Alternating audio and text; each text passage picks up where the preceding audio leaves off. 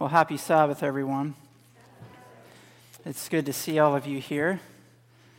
And I'm very thankful for this Sabbath, especially.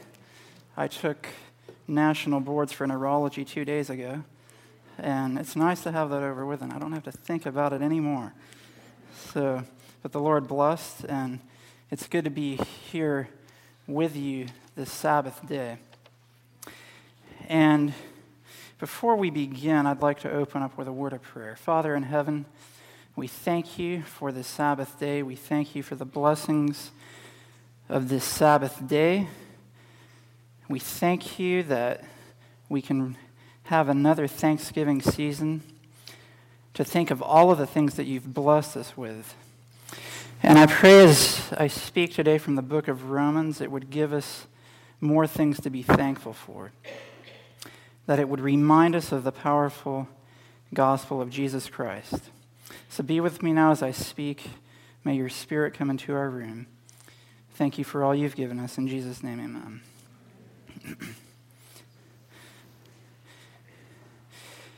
About three and a half years ago, some of us had the privilege of studying the first eight chapters of Romans three nights a week for an hour and a half right here in Burden Hall with Peter Gregory. It's hard to believe it's been that long already, but ever since that time, I've never seen the book of Romans quite the same as I did since then. And the book of Romans is powerful. How many of you have studied the book of Romans? So many hands have gone up. This is a very, very powerful book. This book is the theological exposition of the everlasting gospel. Now, why is that important? Because the everlasting gospel is the heart of the first angel's message. So, in order to give that first angel's message with a loud voice, in order for that everlasting gospel to ring loudly, I would like to assert that having a clear understanding of the book of Romans is crucial to having a clear understanding of the first angel's message, the everlasting gospel, and how it connects with the judgment hour. And those are some things we are going to look at today. And you know, now more than ever is a time in Earth's history when we need to know the everlasting gospel.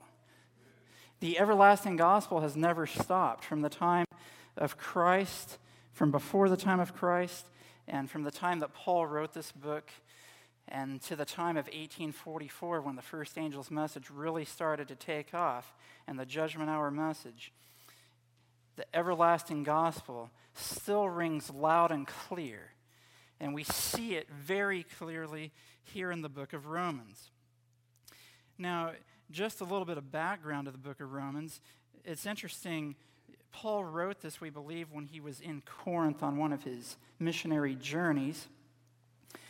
And Rome, by that time, had become the leading center in the world.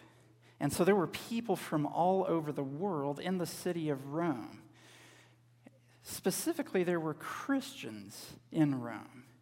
There were Jewish Christians in Rome, there were Gentile Christians in Rome, and there were also some pretty wicked people in the city of Rome.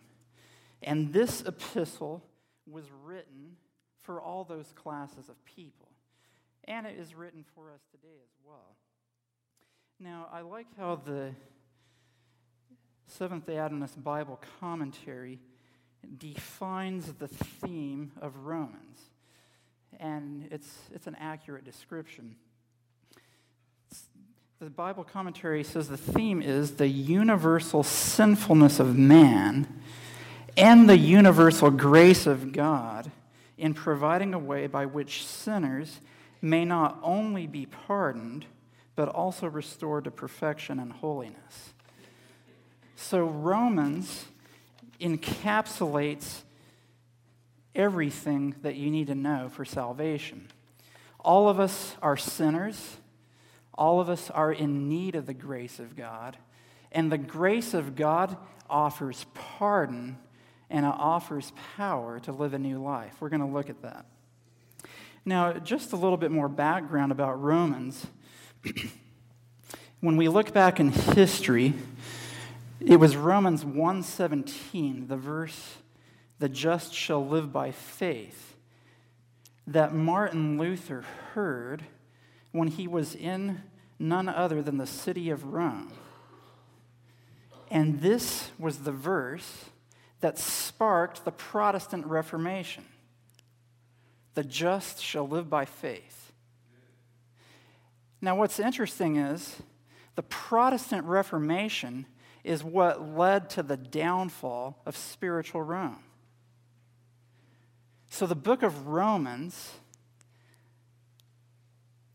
in its clearest understanding, helped Martin Luther, through the power of God, to bring back a biblical understanding of righteousness by faith that brought down spiritual Rome, who had clouded the clear teaching of the righteousness of Christ.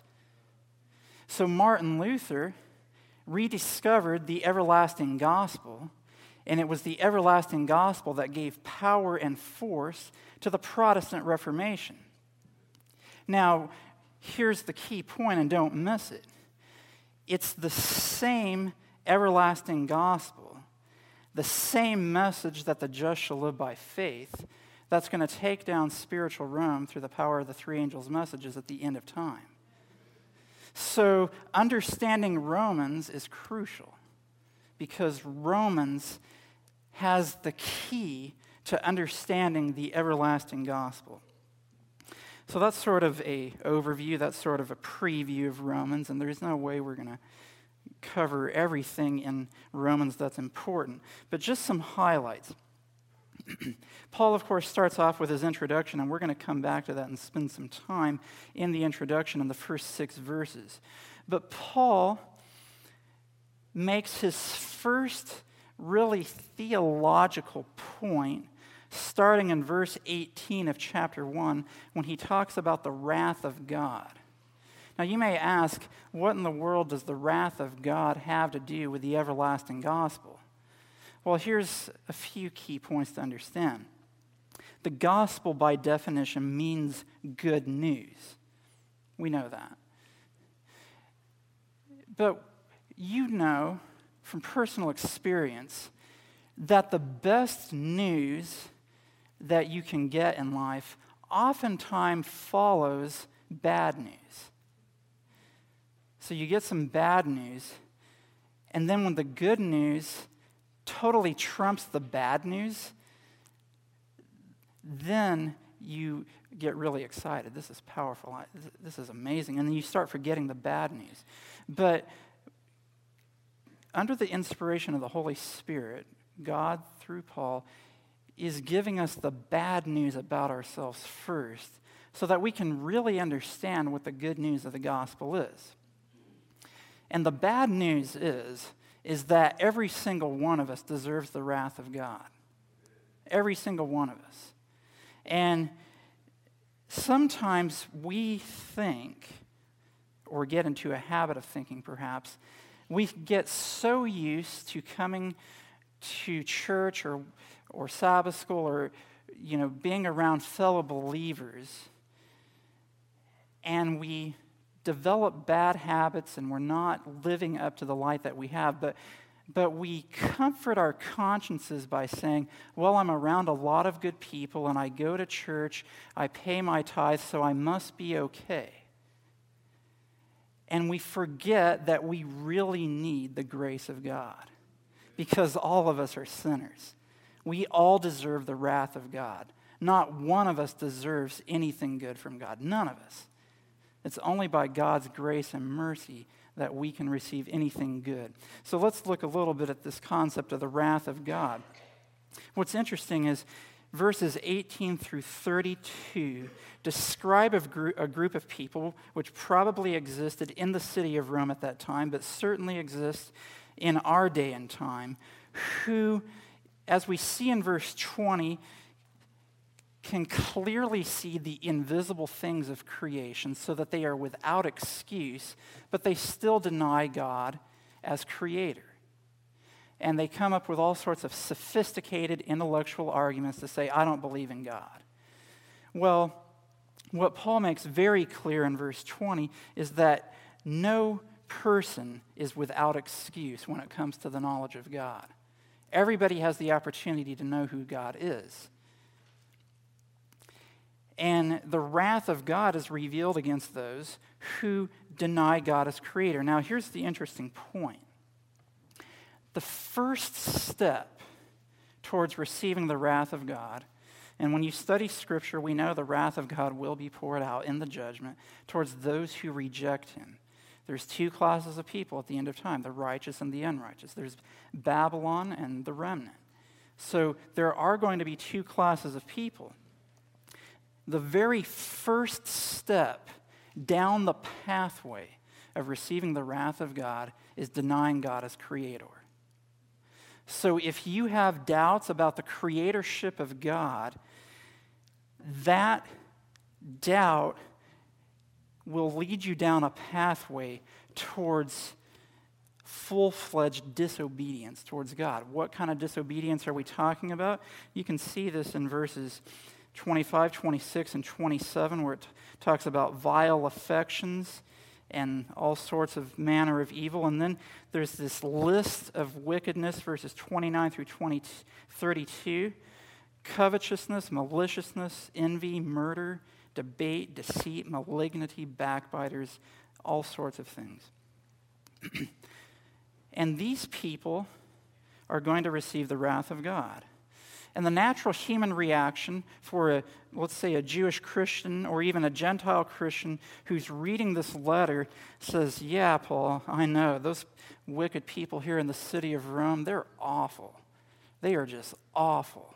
And we believe that you're a creator God, and we, we go to church and we believe that you are God, and we don't do all those wicked things that you just listed off here at the end of Romans 1. Thank goodness. And then he says in chapter 2 Therefore thou art inexcusable, O man, whosoever thou art that judgest. For wherein thou judgest another, thou condemnest thyself. For thou that judgest doest the same things.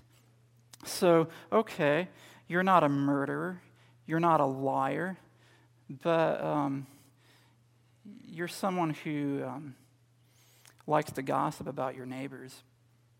So, yeah, you're not doing the wicked things that your neighbors are doing, but you're inexcusable because you're going to be guilty of the same thing in the judgment. God's no respecter of persons. So, yeah, those people who rejected God as creator, they're off over there, and you're over here doing the same things. You think you're going to escape the judgment? And so, this is an interesting way that, that the gospel begins in Romans. And it's bad news. We're like, oh man, yeah, I guess I'm in trouble. And um, this is not good. And we go on down.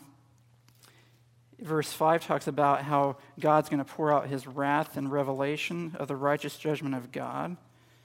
And so here we see this concept that God is no respecter of persons. We see that in verse 11 of Romans chapter 2. It doesn't matter if you know all the truth or if, you, if you're out there rejecting God. If you are breaking God's law and doing the things that you know you shouldn't be doing, God is not going to respect what your background is. He's not going to respect if you were born into a Seventh day Adventist family and you've been a vegetarian your entire life. If you're not living according to the gospel of Jesus Christ, God is no respecter of persons. And so we go through Romans 1, we go through Romans 2, we get to Romans 3, and in verse 19 it says, and you see this list, verses 10 through 19, those who go against God, there's none who are righteous, no, not one. And then verse 19, it says at the end, that all the world may become guilty before God. And in verse 23, all have sinned and come short of the glory of God. So that includes every one of us in this room. And there's no respect of persons with God. All of us have sinned. All of us are guilty before God, and in the judgment, all of us deserve the wrath of God. Case closed. And so we look at that and we say, man, this is looking pretty bad. But you know, God wrote this passage of Scripture this way for a reason. Because it's only human nature for us to start feeling pretty good about ourselves when we start to do things for the Lord. Hey, God, did you see what I did this week? I gave five Bible studies. Hey, God, did you see what I did this week? I witnessed to someone at work. Well, that's good. Please do that, by the way. I'm not putting that down. And then at the same time, we're snapping at our wife, we're losing our temper, we're criticizing people who don't do things the way we do it. And the Spirit of Christ is lacking. And God is saying there's no respect of persons. And because of that, God wants us to feel our nothingness, that we are deserving of no good thing in and of ourselves. When we look at ourselves, we see nothing but wickedness and sinfulness. And we know what we're capable of doing. I mean, we can come here to Advent Hope and put on a nice smile and dress well and say Happy Sabbath, and then go home and, and do all sorts of things that we wouldn't want anyone here to know about do, us doing. And God is saying, you can put this outward front on, but it's what's happening inside that I care most about.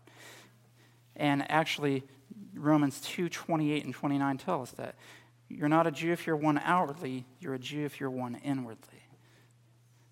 So, based on all that, once Paul, through the unction of the Holy Spirit, flattens all of us to the ground and says, You guys are all wicked you're all sinners. You're all deserving of the wrath of God. Then the question is well, then what is the good news of the gospel? And if I'm going to be judged for not following God, how can it be that I can be, or how, how is it that I can avoid this bad outcome? Now, in Romans, we are reminded that it's the goodness of God that leads us to repentance in Romans chapter 2, verse 4. So, through all of this, God is saying, He's showing us clearly our wickedness, our sinfulness. And for the Romans who were reading this, the Jews were sort of like hit in the head by a two by four. They're thinking, hey, well, we have the oracles of God, so we're a little bit better than these Gentiles who don't know that. And Paul's saying, Nope, you're not. You're sinners just like them. You're all guilty before God. So, what is the good news? What is the good news of the gospel?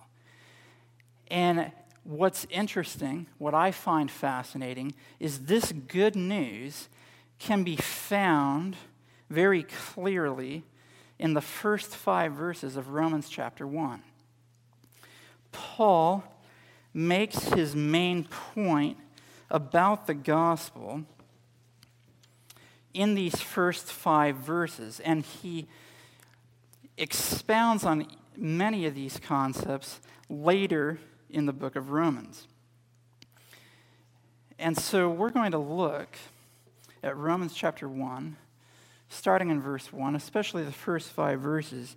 And we're going to link that, link these verses to key concepts in the rest of the book of Romans.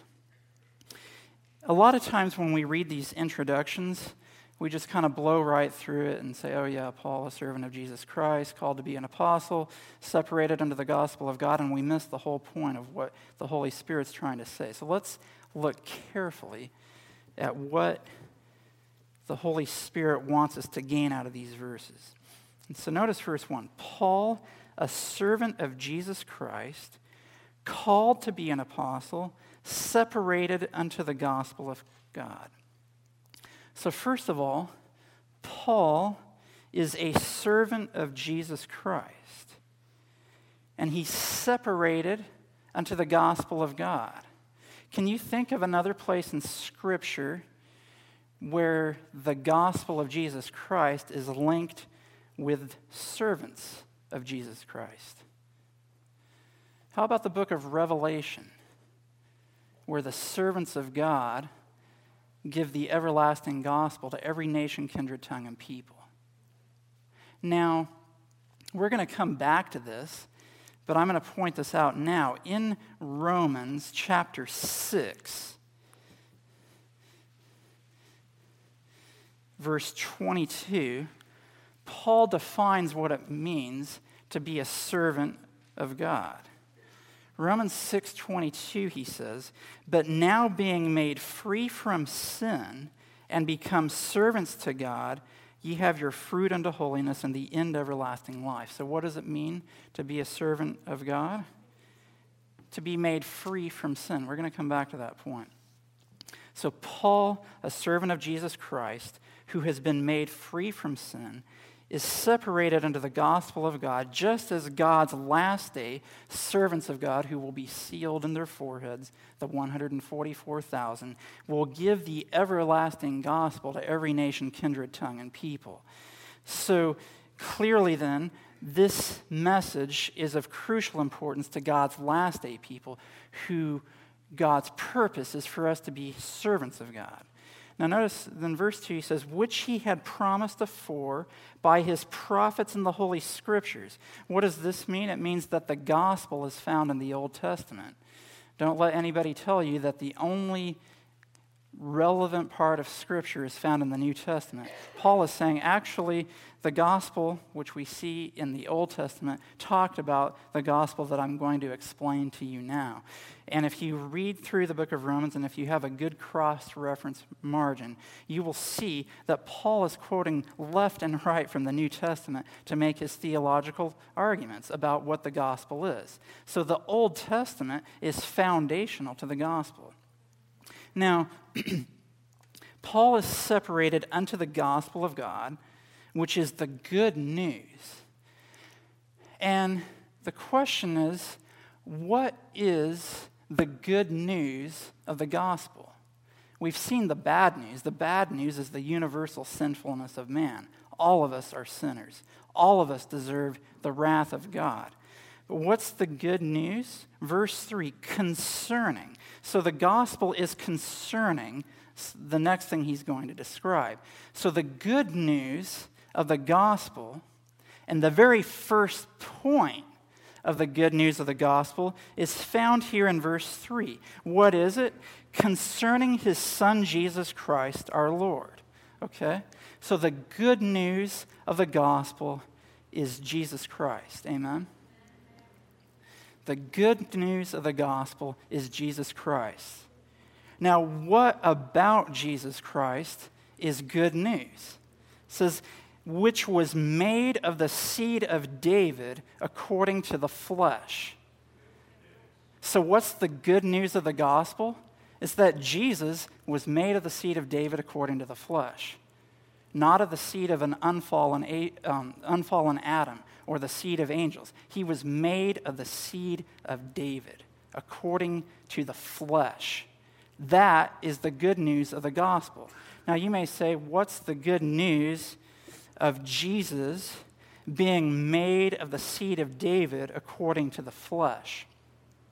Well, there's two points in the life of Christ that we see throughout the gospel. It's Christ as our sacrifice and Christ as our example.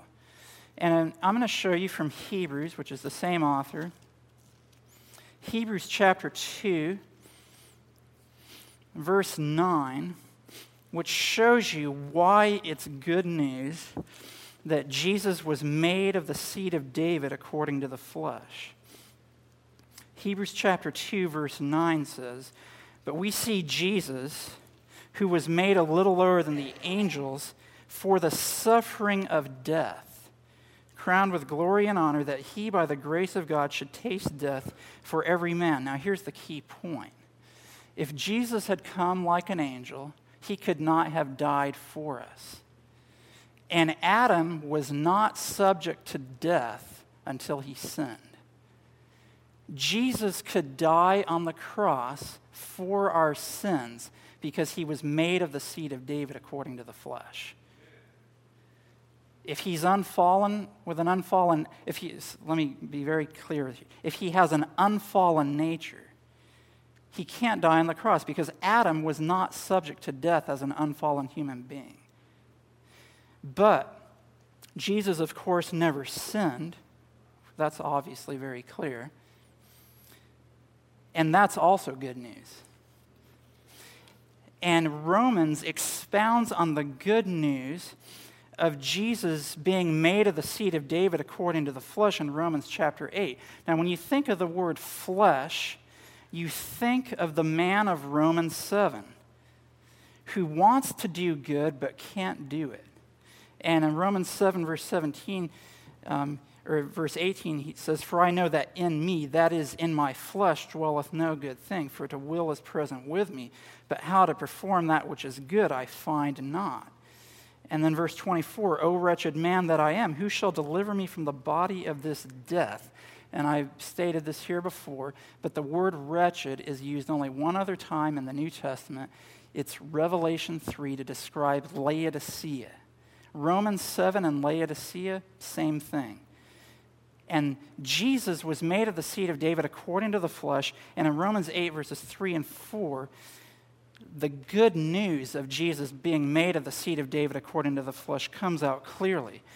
For what the law could not do in that it was weak through the flesh, God sending his own Son in the likeness of sinful flesh, and for sin, condemned sin in the flesh, that the righteousness of the law might be, might be fulfilled in us, who walk not after the flesh, but after the Spirit.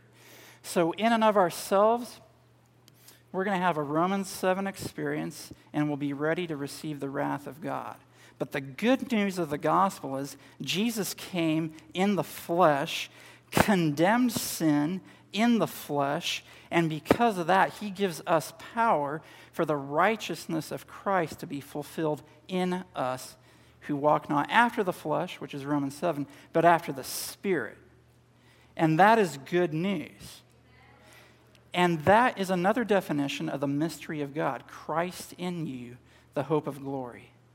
So, the good news of the gospel Jesus was made of the seed of David according to the flesh so that he could die for our sins.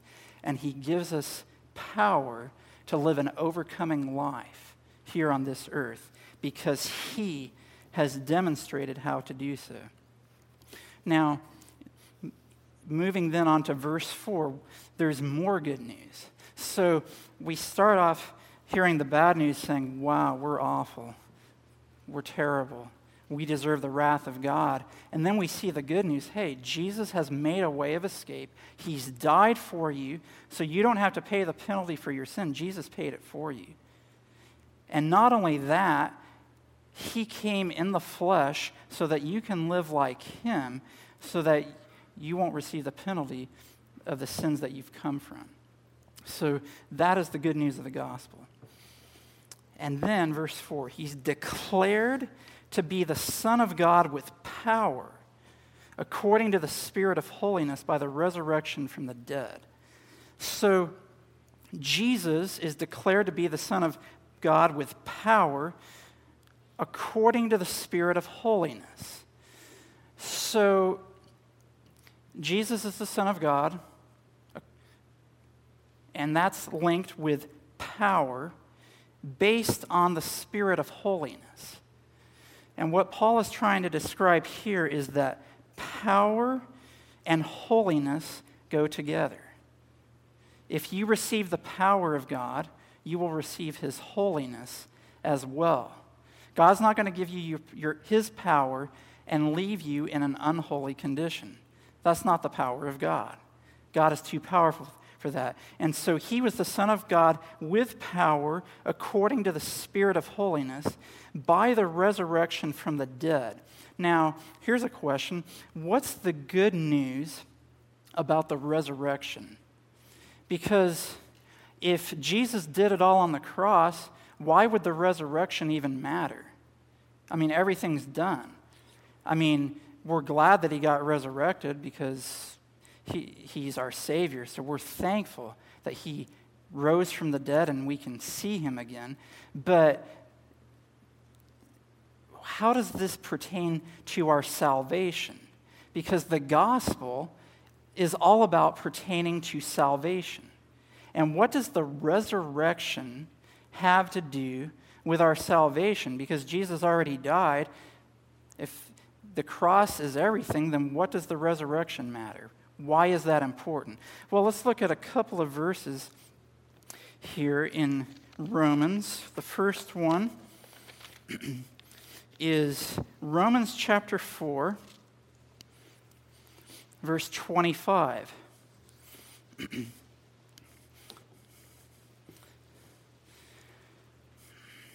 Romans chapter 4, verse 25, and this verse says, Who was delivered for our offenses and was raised again for our justification. Okay. Now,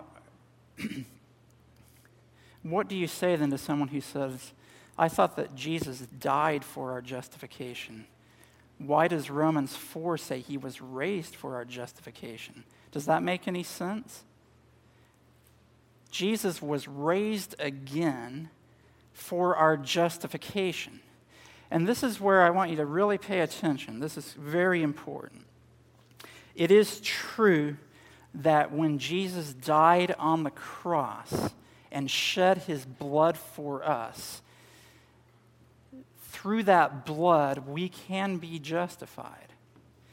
But this is where our understanding of the sanctuary message helps us to understand what Paul's talking about here.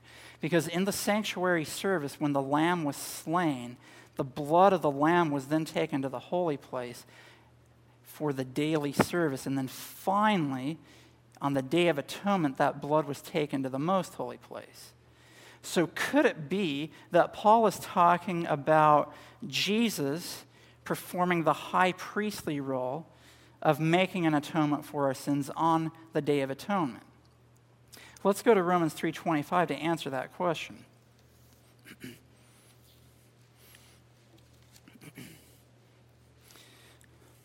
Romans chapter 3:25 speaking of Jesus says whom God hath set forth to be a propitiation through faith in his blood to declare his righteousness for the remission of sins that are past through the forbearance of God. So here we have this, this big word, propitiation. Now, what on earth does propitiation mean? This is where I want you to pay attention. If you forget everything else from today, Remember propitiation. I want you to walk out of here with the word propitiation in your mind. Propitiation, okay? Remember that word. this comes from the Greek word hilasterion. And there's only one other place in the New Testament that this word is found. It's found in Hebrews 9, verse 5. And it's used to describe the mercy seat. You can look in Hebrews 9, verse 5 for yourself, and there the word is the mercy seat, describing the Ark of the Covenant in the most holy place. Now, what took place at the mercy seat on the Day of Atonement? That's where God's, the sins of God's people were blotted out. So, what Paul is trying to convey here is that propitiation, which also means to cover or to blot out, takes place ultimately on the Day of Atonement. So when Jesus was raised again for our justification, he was raised again so that through his blood he could make a propitiation of our sins on the Day of Atonement. And some of you are looking at me like, You've never heard this before. Well, let me show you one other verse. This is found in Isaiah 43, verse 25, which links the concept of the blotting out of sin with justification. Isaiah chapter 43, verse 25 says, I, even I, am he that blotteth out thy transgressions for mine own sake and will not remember thy sins. And then verse 26 Put me in remembrance, let us plead together, declare thou that thou mayest be justified. So, justification and the blotting out of sin is linked here in Isaiah 43.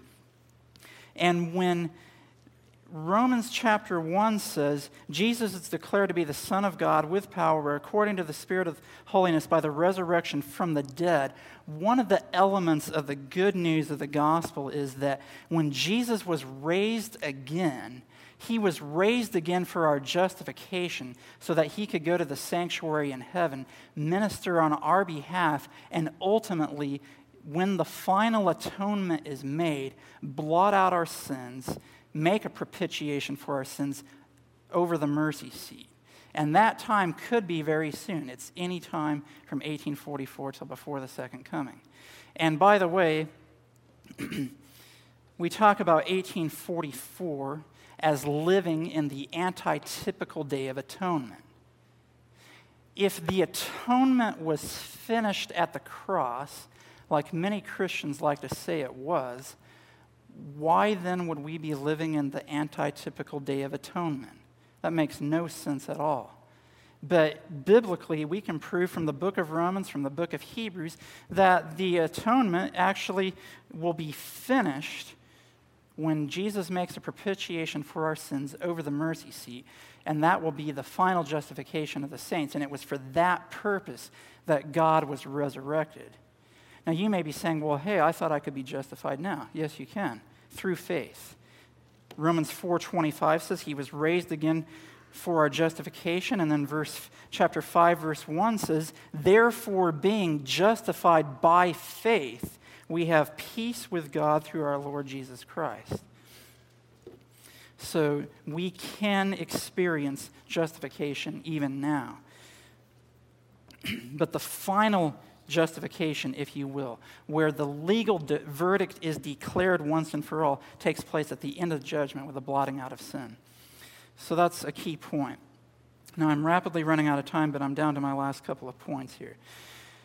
There's one other key point about Jesus being resurrected from the dead that we find here in Romans chapter 6. So, what is the good news of Jesus being resurrected from the dead? One is that he goes to heaven to be a propitiation for our sins through his blood that he shed on the cross. Notice Romans chapter 6, starting in verse 3. Know ye not that so many of us as were baptized into Jesus Christ were baptized into his death? Therefore, we are buried with him by baptism into death that like as Christ was raised up from the dead by the glory of the Father, even so we also should walk in newness of life. So now Paul is going to make a comparison. And he starts off in verses 3 and 4. The comparison is this Christ died, we're buried by, with him by baptism into death. So there's Christ's death and our death. Jesus is resurrected and when we receive new life, it's a newness of life. It's not the old life we used to live. So Jesus is, is resurrected. We walk in newness of life. Now, notice verse 6.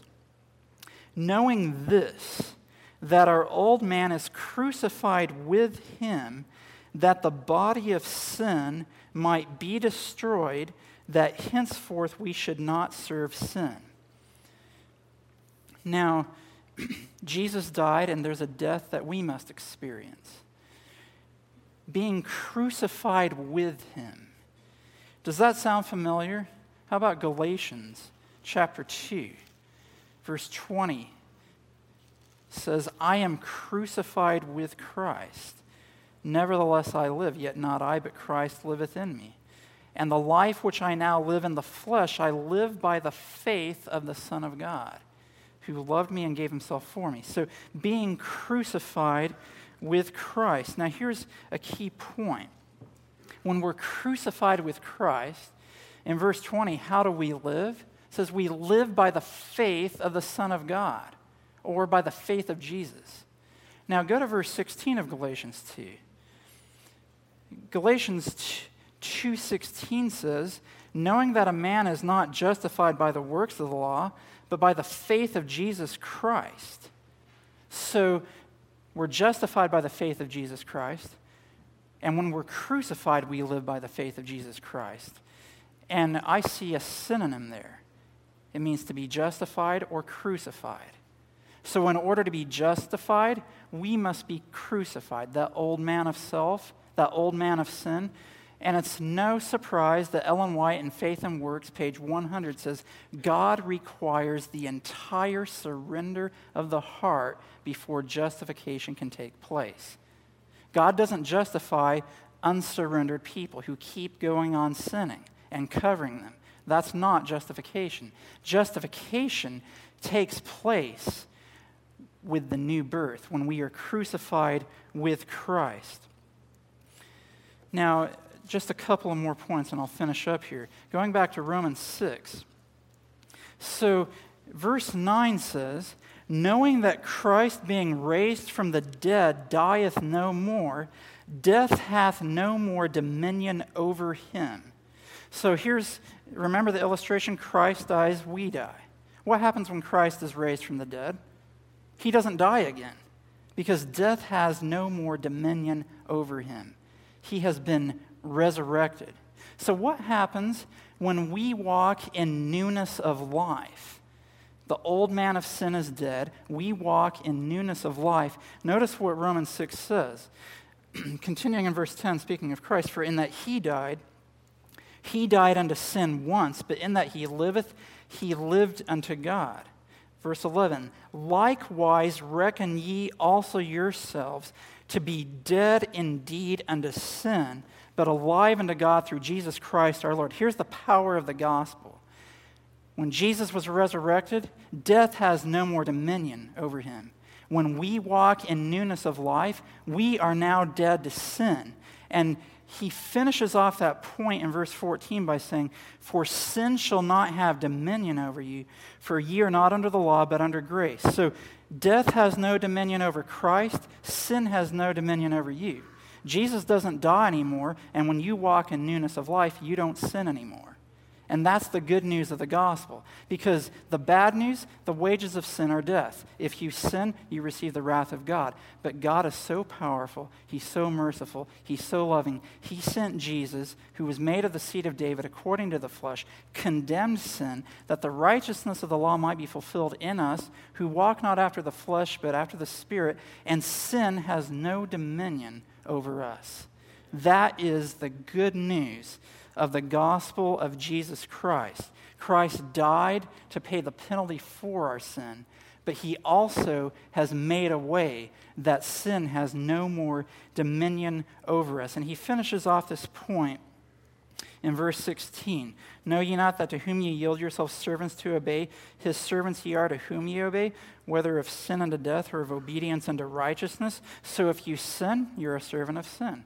If you don't, if you let Christ come into your heart, you're a servant of righteousness.